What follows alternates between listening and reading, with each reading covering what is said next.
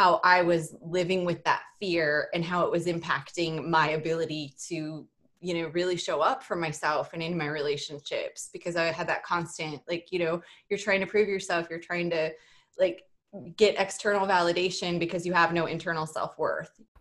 Hey, you are here for the bonus episode, Empowering Women Wednesdays, which is just like my vision for where this podcast continues to head, because it continues growing and infusing new voices into our community and keeping all of us pushing and growing and wanting more.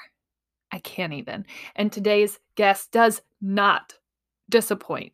Dr. Cassandra LeClair, I am so here for your work and the words of wisdom that you dropped on all of us. And I cannot wait. I can't. I don't even want to. I'm putting it out right after I record this. I can't keep this from you. Seriously. And the little nugget that played before this, that's like just the tip of the freaking iceberg. This woman has seen it. She is healed from it. She has moved on, and she is living in the work that she is doing today. And oh my gosh, the most truth bombs, the most impact that I could hear and bring on this show. And she's just talking about who we need to be and how we show up. And if that work, that self-work is worth it.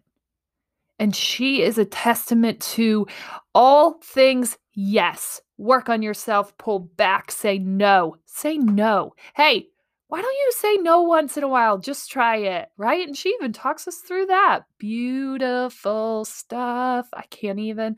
Okay, so listen, it's long, it's beautiful, it's exploratory, it's amazing.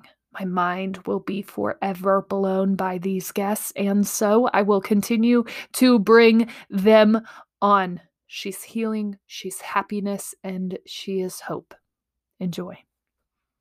Hey, welcome here today. I'm so excited because this is like our fourth Empowering Women Wednesday, and I am telling you that the guests just keep getting better and even more mind-blowing. I can't even imagine this world that I'm in right now, because this is like everything that I always dreamed of, and I'm making new friends every day, and everyone that I interview on this podcast is going to become one of my friends. You understand this? And I should probably put that in the like booking agreement.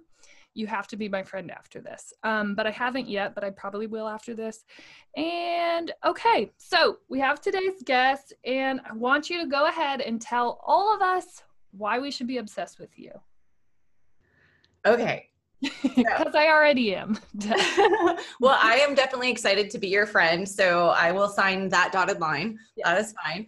I think people should be obsessed with me because what my whole mission in life is to help other people feel good and to feel better about where they are and who they are and themselves and their relationships. So I think I can bring that positivity and that energy. And I think that especially when you look at the world right now, we all need that. We all need somebody who can make us feel like they can do like we can do anything.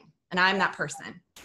Oh. Girl. Okay. And she totally is. We've been talking for probably about a half an hour before this, and we're going to go way over our book time. So I hope you don't have anything.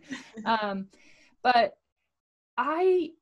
I'm with you on that. We talk a lot about making sure that you secure your feet. So the people that you let into your world, whether it's just, you know, in the physical space, but also in this new reality that we live in, which is social. So you have this ability to create the life that you want. And so being conscious of who you let in there is super important. So tell me about your background, how you got to this place, how you're doing this work that you're doing today. So I grew up in South Dakota, so I was so excited to Midwest, Midwesterner. And I went to school to become, I'm a communication studies professor. So I went to school so I could teach about feelings and relationships, and, you know, I love that piece of it. But one of the things that I really struggled with was my own feelings and my own relationships, you know. So it's interesting, like many people, you know, you can help other people, but you don't know how to do it for yourself, you know. And so I went through my life just kind of feeling that anxiety, feeling that struggle, not understanding why I couldn't just be as happy as I knew I could be. And so then a couple of years ago, actually, it was in 2018, my family was hit by a drunk driver. And after that accident, even though we were physically fine, mentally, I was so just distraught. And I felt this fear and this anxiety all the time. And what happened was, is I started to have all these memories that continued to grow increasingly stronger that I could no longer push aside. And so in that moment, I had to go back and really confront the fact that I was sexually abused when I was a child, and I never told anyone and I never talked about it. And so the point of that, like the point of me bringing all of that up is like what I'm doing now, that hard work I went back to heal and do, I could have went my whole life and never done it. I was fine, you know, but because of that one accident, that one thing, it took me to a place where I just felt shattered. And so I think that that's what happens to a lot of people, is that we have a crisis or a trauma or a stressor that maybe shouldn't be that big of a deal or doesn't seem like that big of a deal if you think about the rest of your life, but you never know what's going to make a person feel like they're broken or feel broken. Mm-hmm. And so from that moment, when I went back to heal the traumas and really look at my own life and look at my own patterns, I started to recognize the ways that I needed to do more of what I taught my students, how I needed to do that for myself and how I could do that for myself. And so now I get to just live a different life, you know, that happiness that I wanted, that pushing away that fear. I don't have to work so hard at it. I still work every day to be healthy and happy, but it's not so exhausting anymore. You know? Yeah. Yeah. So talk to me about that trauma. So I know a car accident and especially drunk driver, like there are a lot of layers to that, but how do you think that kind of triggered this moment? And did you ever feel like people were confused by it? Cause you know, for sure. You had said like, even though physically we weren't hurt, you know, mentally I had shattered. And talk to me a little bit about that, like the trauma you felt from that, obviously mentally, was huge. How did you get past the fact that nobody else thought it was a big deal? I think, and that's what was, you know, people obviously could recognize that it was, you know, a shock and a surprise and a trauma, but I knew my reaction was not matching the situation. And I mean, that is some of the benefit to the fact that I've been through therapy my whole life because of all that anxiety I talked about. And I've had other situations where I've had to deal with it. And I talk about feelings and relationships. So like, I am lucky in that moment. I was like, oh, this is not about the accident, you know? And so I'm thankful for all that other crap I went through that brought me to that realization, right? All that. Aren't we all? Right. But so I shut down basically, you know, I have kids, so I still had to raise my children. I still had to go to work. I still had to go do all of my things, but I quit social media. I stopped talking to a vast majority of friends because anytime we talked about anything, I was like, you could hear it in my voice. You could feel it. I sounded frantic. I know I did, but I couldn't not sound frantic because it was that inside. And what it was mainly then is like, I knew I needed to deal with the abuse. I knew I was going through all of those things, but I was not ready to talk about it. So I could not yet say to you, hey, I'm feeling this way inside because of this. So it was easier for me to not talk to people in that time, so that I had to draw inward and really go through those steps, especially because my job is very extroverted. I am constantly talking. So it was really important in my social spaces, like to isolate basically, and really give that time to myself, which was hard.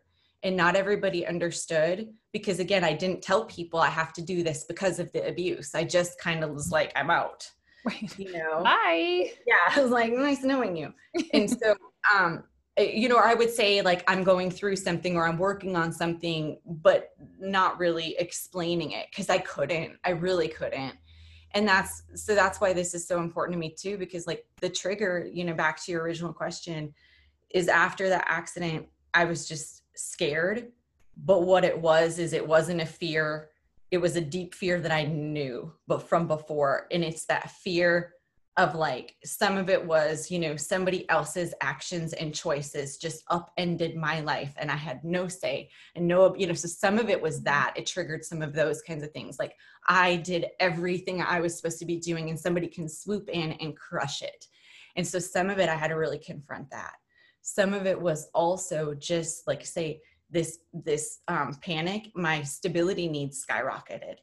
All because of that fear, you know, so all of the sudden, that's also why I maybe didn't, you know, go out as much or do as much, because I wanted to control my environment. I wanted to try to keep myself safe again. And so that's when I was like, oh, this is so much deeper. You know, I just, again, it was that own awareness, like, okay. And so what I realized then too, is how so much of my life, you know, we start with these safety coping mechanisms when something bad happens to us, you know, because we feel safe. But then oftentimes we hold on to those patterns well after, you know, the trauma has subsided. And we don't realize then that we're keeping ourselves in those patterns, you know.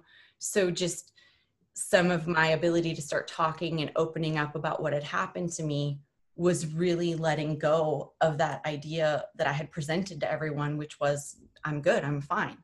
And really owning up to the fact that like, I'm not fine, I'm not good. And so, yeah.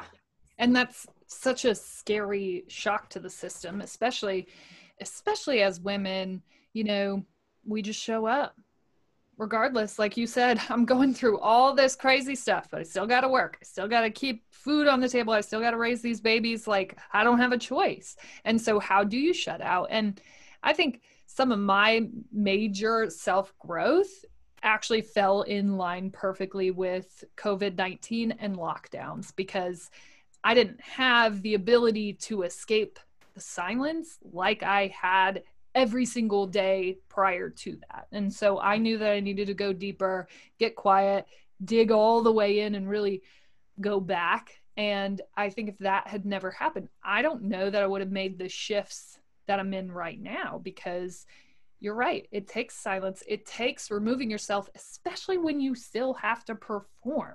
Like you still had to show up and teach, and you still had to show up and mom. And so not being able to shut that off, you have to have time to shut something else off. And so that often looks like social, because we can't all just quit our jobs and send the kids to grandma's for 3 months. Like Exactly. And the other thing I had to do, and this one sounds weird to people, but I love when we start anything with that. Yes. But I had to stop helping people. And that sounds like you're like, you stopped helping people? And I did, because what I was doing is because I do want to help and I naturally want to help. Or if I see somebody in pain or hurting or with a problem, my go-to is instantly like, yep, what can I do? How can I help? Without even thinking about it. And then I will go on and I'll be overwhelmed and I'll be busy and I'll get resentful at somebody for something I agreed to, right?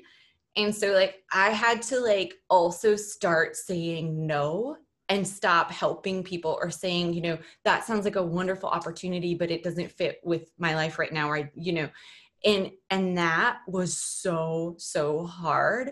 And so when people ask me, they're like, well, how did you find the time? I don't have time. Cause that's what everybody loves to say. They're like, well, I don't have time. I couldn't do that. You had that opportunity. You had that time.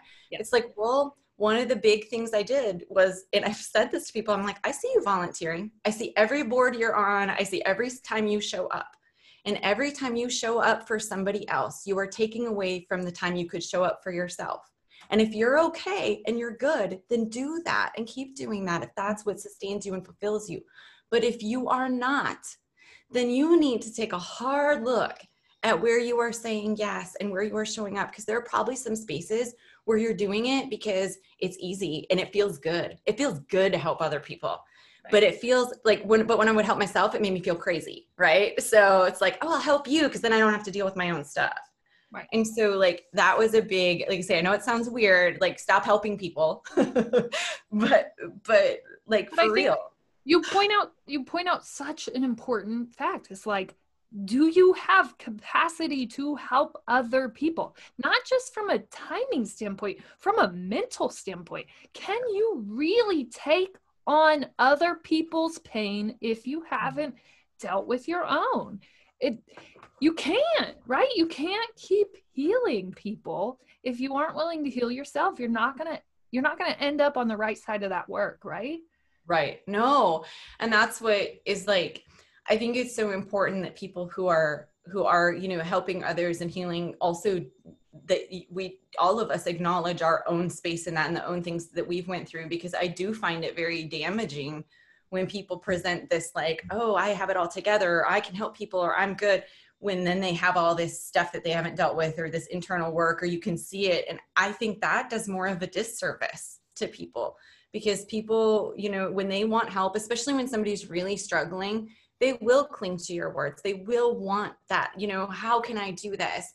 And so if you make it sound easy, or you present as though like you have all the answers without also acknowledging like kind of how you got there, or the things, those kinds of things, I think it's not as helpful as what you maybe think it is, right? Or to them, but then also to you, because you're not actually, like, we can all spout off advice all day long or point out people's problems in their relationships or what have you, but it's harder to acknowledge those things for ourselves. And so we don't often do it, or we want to blame other people, or, you know, point out their faults and things like that.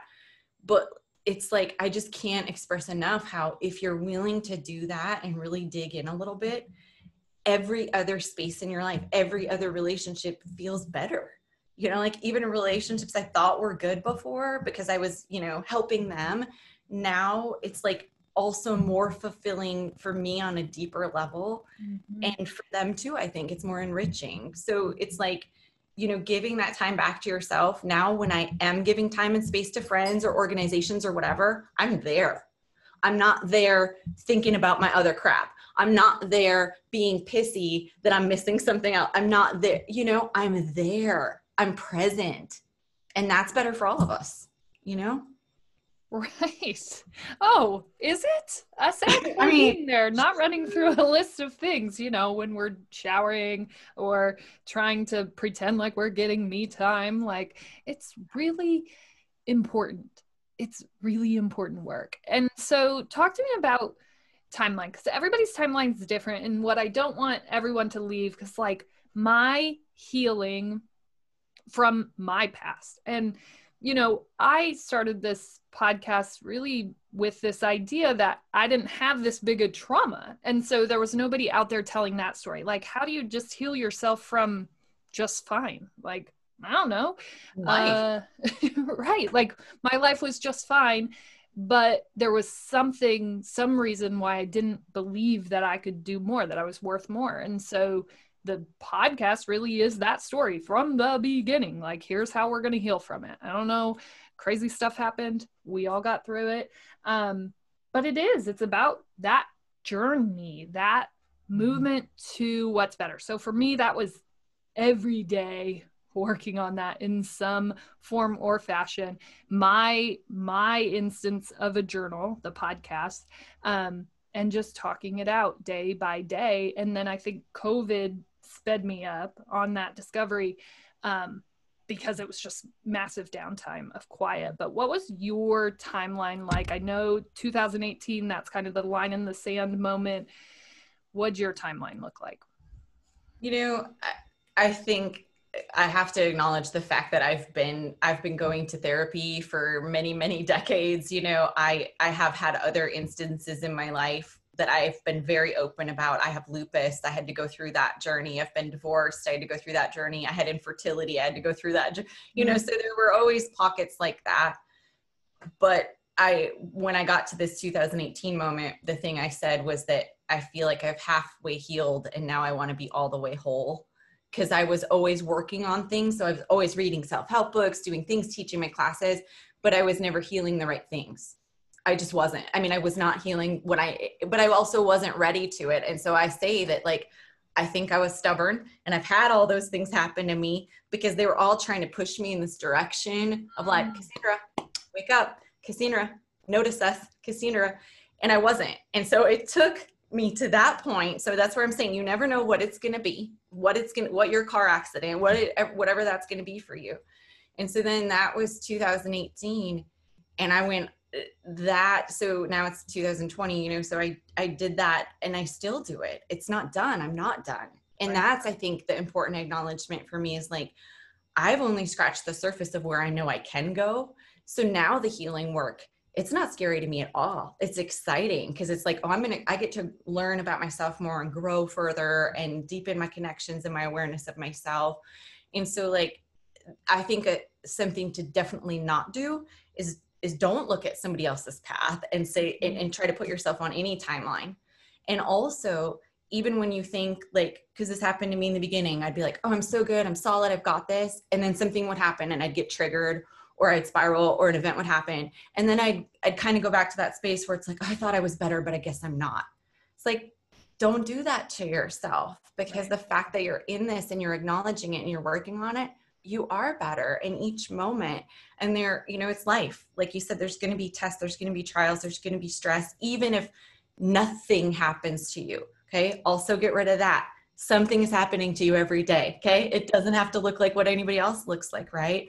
And so just really acknowledging that and recognizing that like your path is going to look different every single day. And that was, it sounds so easy when we say it, but it was hard for me. I compared myself, or I'd see where other people were, or I'd get mad at myself. You know, I wasn't doing it right. I wasn't healing fast enough or whatever. Right. Yeah. And I think the healing fast enough, you know, that's what I always try to come back to is like, okay, this took every day for a year doing crazy stuff for me. That doesn't mean that that's going to work for you. And that doesn't mean that, you know, it's 2018 and you had this moment. Sometimes there are just these things that shake us to our core and force us to never look back. And whatever that is for you, yours was a car accident, whatever that is for you, you're right. If we aren't listening, we'll get another blow. That's kind of what stinks, right? Like when you look back at all of those things, do you really believe that those were kind of calls for this type of thing? Yeah, I do. Because like, even when I think about my lupus and I think about my autoimmune, you know, I got so sick that I was on disability. I was on, I did several experimental treatments. I was in a bed for a long time.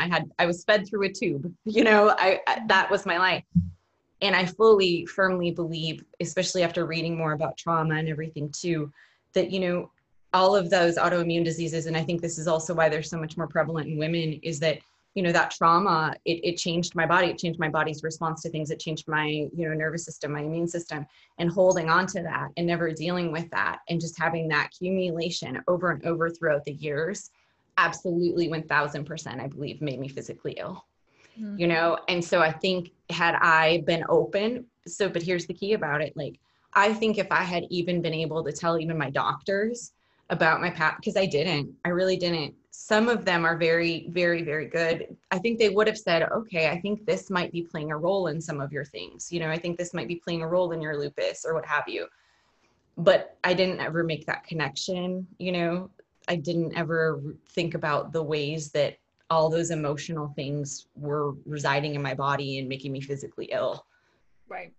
Yeah. And health systems by and large, I mean, their role is really quite clinical, and some of them, you know, bridge outside of there, but they're not going to look at you and go, well, this lupus is probably caused by this trauma. There's right. Just not no. in there. So that's what's hard, you know, in going down your own path and those signs. It's crazy, right? When you look back and you connect all the dots and you go, why wasn't I just listening? Because I think personally, the less you listen, the harder the lesson. Mm-hmm.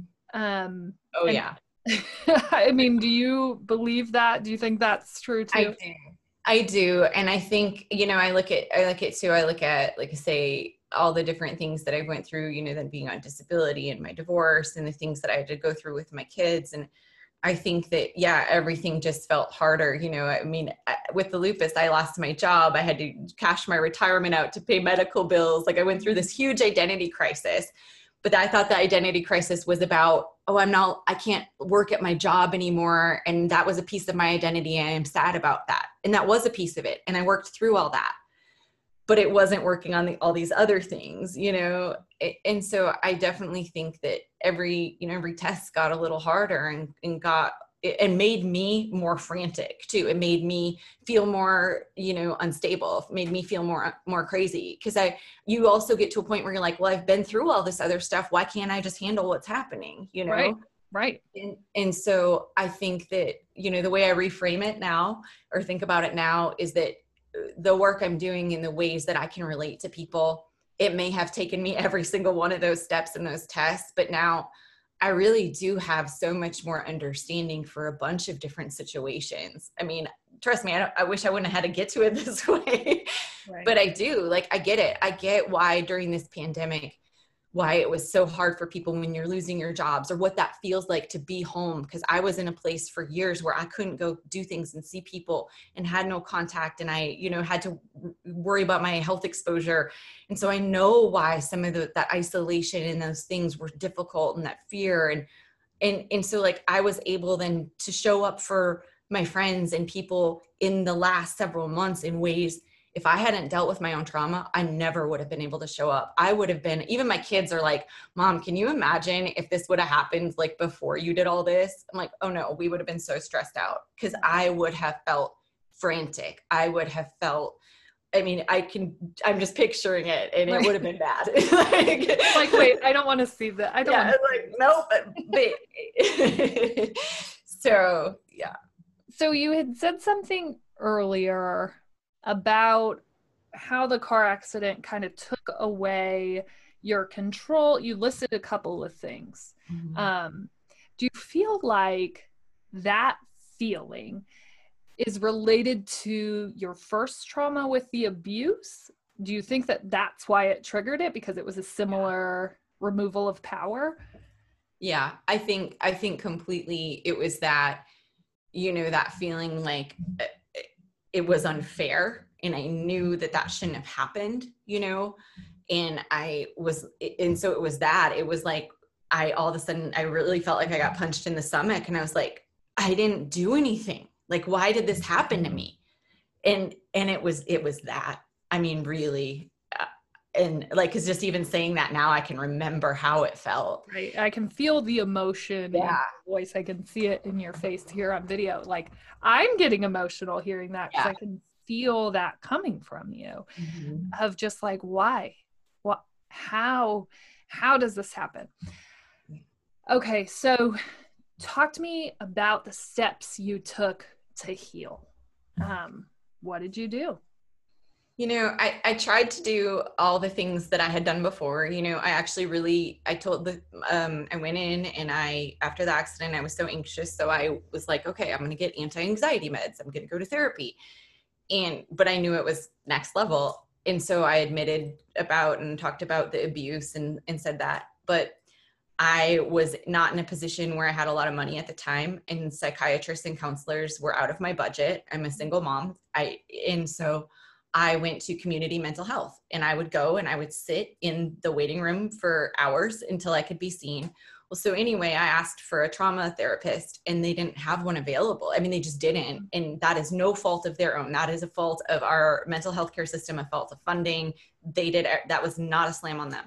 Right. So I was like, what am I going to do?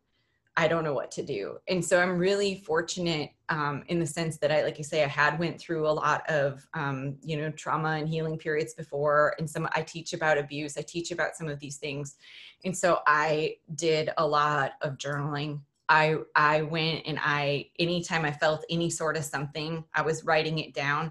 If I wasn't in a position to write stuff down, I just grabbed my phone and I do voice notes into my phone. Or I'd be driving a lot of times when I'd be driving because I'd commute to work, you know, I'd have something would come up or I'd think of something. So I would just like do an audio thing to my phone, because what would happen then is, you know, after the accident is I started to notice these triggers. I started to be able to tell, like, when I would get anxious or what was making me feel, you know, just that fear, that anxiety. And so I started just to kind of pay attention to those and write those things down. I, you know, read books and articles. I checked out, like, I went to the university library and just was reading and reading and reading. And so, like I say, I'm very lucky I had access to those resources.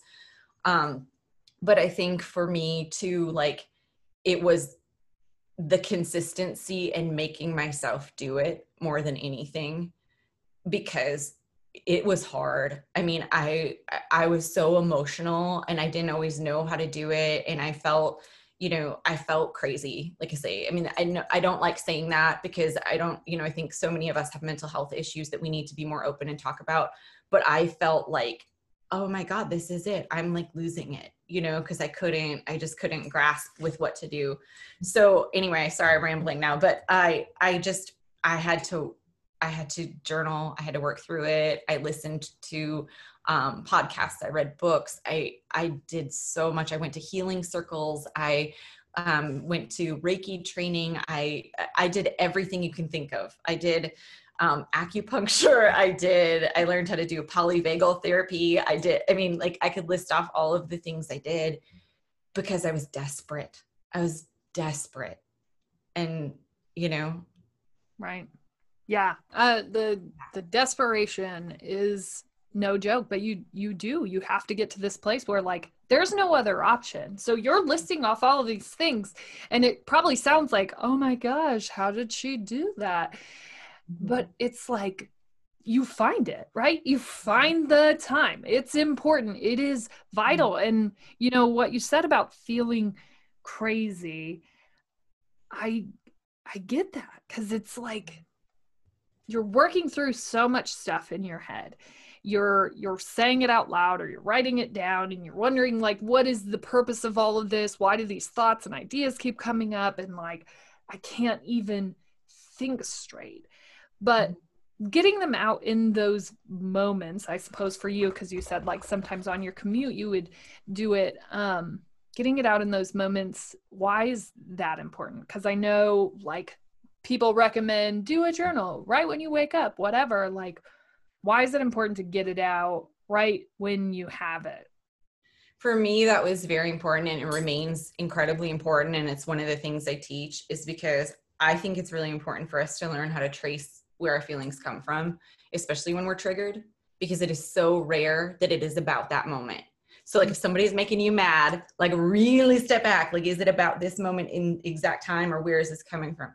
So for me, it was important for me to do that, because, like, when I'd feel anxiety, you know, if something changed, you know, like my routine changed or something comes up, or I have to all of a sudden switch, I would feel like instability, you know, and I'd be like, oh God, I can't control that instability, freaking out. Right. And so really in that moment, you know, picking up my phone or journaling, or if I'm in a conversation, taking a moment or thinking, okay, what is it? What is this feeling? And recognizing where it comes from, you know? And so it was important for me to do that in the moment, so I could try to understand if it was about where I was in this moment in time, or if it was about something else. Wow. And that helped me with my kids a lot, because my anxiety that I would have after the accident in particular, and when I was really working on a lot of this stuff, because I'd get up before everybody else and I'd work on it, or I'd have to do it when people went to bed, because you have to do your life still, you know, so it was not easy. It was hard to find that space, and it was hard to tell my kids, no, I have to do this, you know, or sometimes it was not easy. But what happened then is, because I was, you know, recognizing those triggers in the moment, I would absolutely, so if I freaked out about something, you know, I'd be like, oh, I recognize where that comes from. I got the opportunity then to go to my kids and to be like, I want to tell you what just happened.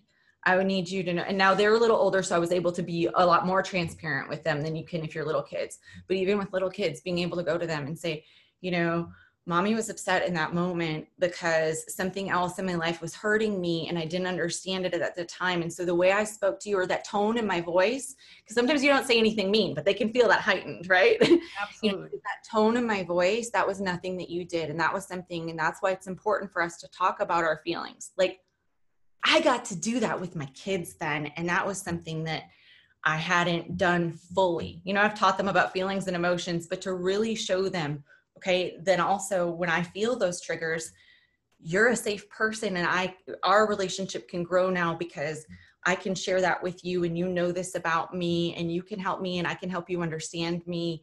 And so it's a lot of work again. I mean, I know we keep saying that, and I don't want to deter anyone from doing that. That's not why I'm saying it. But I think like we want a magic bullet. We want a quick fix. We want something, you know, we want to read somebody's Instagram story and be like, oh God, it's going to be so easy for me too. But like, then we're setting ourselves up for failure. Then we are literally doing ourselves more damage because we're going to get all in the shame cycle of how we couldn't fix ourselves. And you know, we don't need that. We do not need any help with shame. Okay. No, right? Honestly. I got myself on that. Right. Especially as a mom. Okay. I don't need your help. That guilt. It's so hard. It's so hard. Like I do. I get it. It is awful. I mean, that's why I said to you, I'm riding in my car on my commute. You know, there's a reason for that. That was the state I had. Right. Right. That was it. That was it for the day. It only happens in small windows. Yeah. So my whole entire mind is blown by this whole conversation because I think it's just so necessary and so freeing, and really allowing yourself. What was like the one thing that you did that finally just said, okay, taking time back, can't give it away anymore, can't do it? Like, do you remember that moment, or do you remember like what it was and when you decided and how? I remember just feeling how scary it felt to set boundaries. And I still like kind of get anxious about it in terms of just being able to say no and then not even providing like a lengthy explanation or going into all these reasons why I had to apologize for it. Right. And just being able, I mean, seriously, and like just being able to say no. Or I think I said it earlier when I was just like, that sounds like a wonderful opportunity. It just doesn't align with where I'm at right now. You know, like finding specific ways to, if I didn't feel like I could just say no, because sometimes for me, especially if it's something I want to do or, you know, that I believe in, it is hard for me to say no. And so I think that like, and it really like, that was very, very difficult for me. And it was more like trying that with like even safe people. So like, that's also what I would recommend is like, I didn't go, it's not like I woke up and went out into the world and was like, I have all these boundaries. Look at me now. Like, got new boundaries. Look at me now. Yeah. It was better. Work in progress, you know, of being able to say no and to really, you know, or to acknowledge that I didn't want to do something or I didn't want to go somewhere. And so I think that was a big key. Yeah. Like, it's hard. It pains me to even think through saying no to people. Yeah. I would get anxiety when people would ask me to do things because I would be like, I mean, seriously. Especially now, like re-entering the world, because we got to say no for so long, because you'd just be like, well, COVID can't. No, I just said, I'm like, how long can I say that? How long can I use this whole physical distancing thing? And like, can I just physically distance from people like forever, like without ever addressing it? And can we all agree just right now on this podcast, anyone who's listening, anyone who will listen, is that like handshakes are not coming back, right? We're not going to do them anymore. They're gone. I don't think so. Okay. I think we're going to do like elbow bumps or something, right? Yeah. I'm just good with them not coming back. And I have like what I think is a confident handshake, but they're just weird to me. Yeah. So I'm not going to do it. I still haven't been out amongst the people a lot yet. But what I do think with the people I have seen that I noticed my instinct because I'm a hugger is I'm like, oh, stay back, you know? Yeah. And so that's weird too, right? Yeah. All of this has changed our connections, but you've said it a couple of times. And I think it's so great that you took that space to really find that stillness and that took that time, because that was one of the things I did get frustrated with a lot of people, because I have so many people in my life who constantly do this thing where they're like, we're so busy, your life. And, you know, it's like this game or competition of who can say who's busiest, right?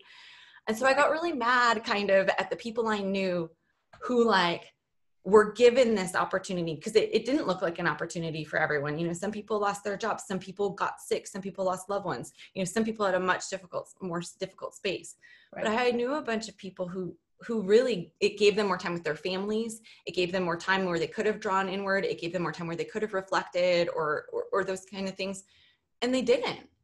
And so for me, you know, then they still wanted to complain about all those things. And so for me, that was something where I really, you know, going back to that helping people thing we were talking about too, I really had to be like, okay, but you don't want to change. Like, you want to just complain about how your life looks like and what it looks like. But when you were presented a space to actually shift and to actually do something, you chose not to, you know, and like you chose to busify yourself or find a new hobby or do some things. And some of that's a coping mechanism. And I get that, right? Absolutely. I get that. But some of it is also like, you know, you have to go do it even when you don't want to sometimes, or when it feels like something that's hard, and not like you have to do it every day or show up or be on some timeline, but like acknowledging it. And so it was hard for me with several people I knew, because I didn't want to be just this receptacle of them venting when I felt like they were throwing away an opportunity. Do you know what I mean? Right, and so I struggled with that, because I'm like, okay, they have to get to it on their own. I can't force them into this, but I don't want, you know, it was like this weird. Well, you could be doing this. You realize you could start. Yeah, because everybody's got to get there on their own. That's the unfortunate part. But, you know, COVID was a time where it was like, really, yes, it was a lot to process, but bottom line, outside of some instances, there was a lot more quiet than there ever was before. I mean, you couldn't go do things. You couldn't escape in the same ways. And I'm like you, where I saw people who I think were avoiding that space even more. And they had to do it in different ways. You know, it had to look like this neighborhood parties, or it had to look like a lot more Zoom wine parties or whatever. But like, you need those connections, but not when they are at a fault of you, you know, like at some point you have to kind of take all that time back, just completely take it back. And you can allow people back in, you can allow that space back in, but at some point you have to withdraw. You do. I think that was one of the most important things that you said. It's like, you just have to drown out the noise, because it's you work, period. Mm-hmm. You. Yeah. And I think that that's where that space, like, you know, I know we joke about it, but it really did give people an opportunity, I think, or it made it easier if you were a person who has a trouble saying no, or who maybe didn't want to do things. Like, in some ways it did give you a buffer, right, from having to do that, which can be really helpful, right? And so I think that what's cool about it is so many people that I do know then, you know, were able to, like I say, spend more time with their families. I have friends who got to eat dinner together, and they never get to do that. And so like being able, and again, not to downplay the coping with it and the going through the stressful pieces of it, because obviously that is a big piece of the reality too, but to being able, I mean, this goes back to, you know, as we're going through anything, as we're going through any trauma, crisis, or stress, it's like, we have to acknowledge both the bad, but then see where it's also bringing us opportunities for growth. You know, okay, so that sucked, and here's what it did to my life. And I never want my life to look like that moment again. So I can't control a lot, but what can I control going forward, or how can I change going forward, so that if I get in that space, you know, I know how to better equip myself. I'm more resilient. I know how to handle it, those kinds of things. And so it, you know, but that goes back to everything we've said, is that you have to start with an awareness and a willingness to want to look at things that way. Right. And, you know? And really to just demand and acknowledge that it's possible. Yeah. Because you could be sitting in this space and go, you know, I was a mandatory worker, and that was really hard on our family, and I don't want to be that again. Well, if there's change coming, if that's something that you want, you can start walking down that path. But really, what are you doing to get there? Because sitting here and saying that you want to make a change and then just continuing to say that or complain about it, right? There's like this misery factor that we all just sign up as okay with, because it's just easier. It's so much easier. Well, and I think it's so much easier. And then I think it's really scary, you know, when money's involved too, you know, anytime like that. And that's where, like, you know, like I say, I lost my job because I was sick and I had to cash out this retirement, which I'm thankful I even had that option. I know many people don't. And I did have insurance. I know many people don't. But it's like, it's so scary. And I think that then that feeds into everything else of those stressors and that insecurity. And so I think we accept a lot that we're unhappy with because of that fear. And that's something that's hard to get out of. It's hard to talk through that because you're like, okay, I don't want to be afraid, but I also need to pay my house payment. I don't want to be afraid, you know, or right. You know, that's an escape, right? Like, yeah. That's a scapegoat. And it's such a common one that then we all just decide, okay, well, we all have to pay house payments. So I guess nobody lives their dream lives except for those like really privileged people. And I don't think that that's true. I think you have to go through a lot, right? You have to figure out a lot, but there are ways to do anything. I heard, Gary Vaynerchuk speaking at something, and he's like, a lot of people could live their dreams, but they'd also have to cut down their lifestyle, right? Like you could probably do whatever you want, but are you willing to sacrifice that, right? Like, are you willing to sacrifice your social scene for 2 months while you work and get quiet with yourself to go through this trauma point? Like, same with, are you willing to not buy $700 pair of shoes so that you can do the dream work of your life? Like, it all comes at a price. There's always a price. There's always something, but just accepting the fear, just accepting that it's scary and it's a big move, I think holds us all back, you know? I think so too. And I think making it seem like it all has to happen at once. If you are unhappy right now, then make a plan and work on it baby step by baby step. You know, it's like, you don't have to, you know, because I do think it's hard, you know, when people are like, just quit and go do something else. Like, I would not be able to do that because I have to support my children, you know. However, there are steps that I can take so that if I'm unhappy in certain areas that, okay, I'm working toward this other goal, or if I need another stream of income, what are other things that I can do to support, you know? And so just even that mindset and that mentality of it helps not keep you in that space. Right. But instead what happens so often too, is like when we do go to other people, if they're in that mindset, then it just becomes that cycle where we're venting and we're complaining about it, right? Because everybody's unhappy. So it's where it does also kind of take looking at even, I think, I mean, obviously I'm biased because I teach about relationships, but I think also looking at your relationships and who is supporting you to that growth mindset. Okay. Who, when you tell somebody your dream, when you say, I don't want to be in this position anymore, who shows up for you in the way that you want them to and says like, okay, like what are other things you want to do, or what are your ideas, or what would that look like for you, or what's preventing you, versus who says, oh, I know it sucks, or it's never going to be any better, or who takes you down a different path. Right. Because then you get to choose who you talk to about those things. You know, you get to choose, okay, this is a piece of me that's important. Who is supporting me in that? And that's more power. And then that every time you have those conversations with that person, that's going to excite you more. And so I think, like say, I'm totally biased. It's always going to come back to communication and relationships for me.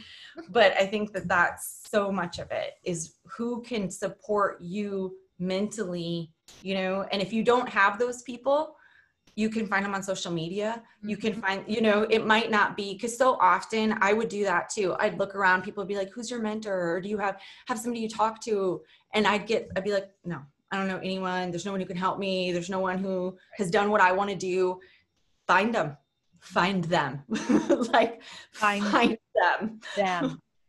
them. And you're so right.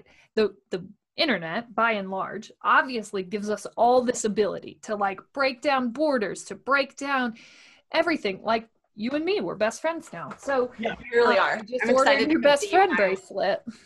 Yeah. But like,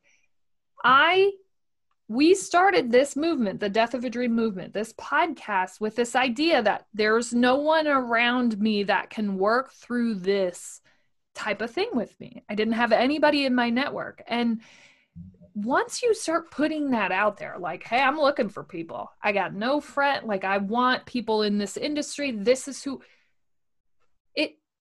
it attracts, right? You start to find them when you stop settling with this idea that you can't, because right. you can, you just have to be willing to keep going. And that's with everything that we've talked about today, this idea of healing and getting to a better place and transitioning your life. It's worth it. Like, your life is so worth the work, more than any work you could put into anything else. And I think you're such a great testament of someone who did that work and now is seeing the payment of that work pay out in your relationships, in your job, I'm sure, in so many ways, that you can say that, right? It's worth it. Yeah. Oh, totally. It's worth it. And I mean, it's allowed me just to see everything in a different way. You know, I'm excited. Like I said, I'm excited to do the work now in a way that I wasn't before, because I know how many positive things that it's brought to my life. And I also know that I feel like I am living this intentional life and showing up authentically. And that feels good. Even when I mess up, even when I do it wrong, I get to then, and now I know, I'm like, okay, here's what I did. I can learn from that, and I can grow from that. And that's a positive space. Mm-hmm. So even the bad days become this space that I'm growing from in a way that they didn't used to before, you know, or when I spiral, I get back up a lot more quickly because I've grown in that space and that ability to recognize, you know, that I'm learning yet too, and right. giving myself that grace. And yeah, grace. And I love how you said, it's just like, you're still going to hurt. You're still going to spiral. You're still going to have low days and sad days, but you get up so much quicker. You're like, oh, that's what triggered that. Oh, okay. Good. Go. Like, it used to just sideline me for weeks. I'd be sad and I'd be like, I can't escape this. Oh my gosh, why can't I just move, just do anything? And I'd just be going through the motions, and I never knew what it was that was triggering it, or like why this kept happening until, you know, you dive all the way in and start to figure it out. And everybody's journey there is different and never ending. Mm-hmm. That last part, underlined, highlighted, and italicized, never ending. This work is never going to end. You are your life's work. You are, right? Okay. This has been so amazing. I'm not going to take up the rest of your day, although we may just, we're going to become friends. That's it. Okay. I'm excited. So what are like 3 tips, if you could break down 3 things that really helped you to get to this place? If you could give my listeners anything, 3 things. I think the top 3 things I would say is, protect your time and your space. Find a time and a space, wherever that is, protect it. And to be transparent, sometimes that time and space is me locked in the bathroom crying on the floor. And if that's what that looks like, find it. Okay. So I'd say start small, find 5 minutes, find your space. Second of all, learn to protect that space. Okay. So you found it. That's great. Then you have to learn to protect it by telling people, this is my space, or no, I have a meeting, you know, say, you know, all those things. Right. So learn to protect it even when it's hard. Because remember that when you tell somebody else no, their reaction to your boundary, those are their feelings, okay? That should not change what you're gonna do, okay? And so, you know, finding the time, protecting the time, and then applauding yourself for that. Okay. Because after you have taken the time and found the time and protected the time, like sometimes that time's going to feel cathartic. Sometimes it's going to feel stressful. It's going to look all sorts of different ways. Right. But then remembering to thank yourself and remembering to be like, okay, I gave that space to myself and here's what that felt like, because then that's going to continue to encourage, you know, yourself to make it a habit. And I think making it a habit, you know, we talk all the time about breaking bad habits. We can also talk about starting positive habits. Mm-hmm. So make your time for yourself, your habit, whatever that looks like to you. Yeah.